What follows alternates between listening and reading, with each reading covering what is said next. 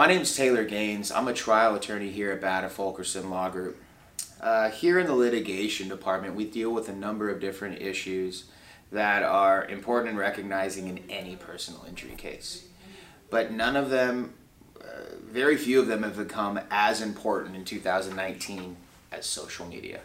Look, obviously, the social media revolution has changed everything, every aspect of life, the way that we live our lives but it has also changed the way that people handle personal injury attorney, personal injury cases. And here's why. The defense insurance company, defense attorneys on your personal injury case, they can now see everything that's going on with your life. Even if you think your social media account is private, they find ways to get on your social media account. And here's why it's important.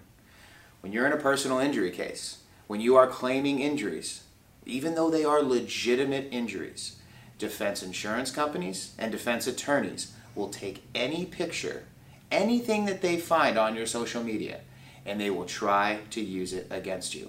Whether it's you on vacation, you hanging out with your family, you doing something as mundane as walking down the street. They will take that picture, they will take those comments, they will take those posts, and they will use them against you.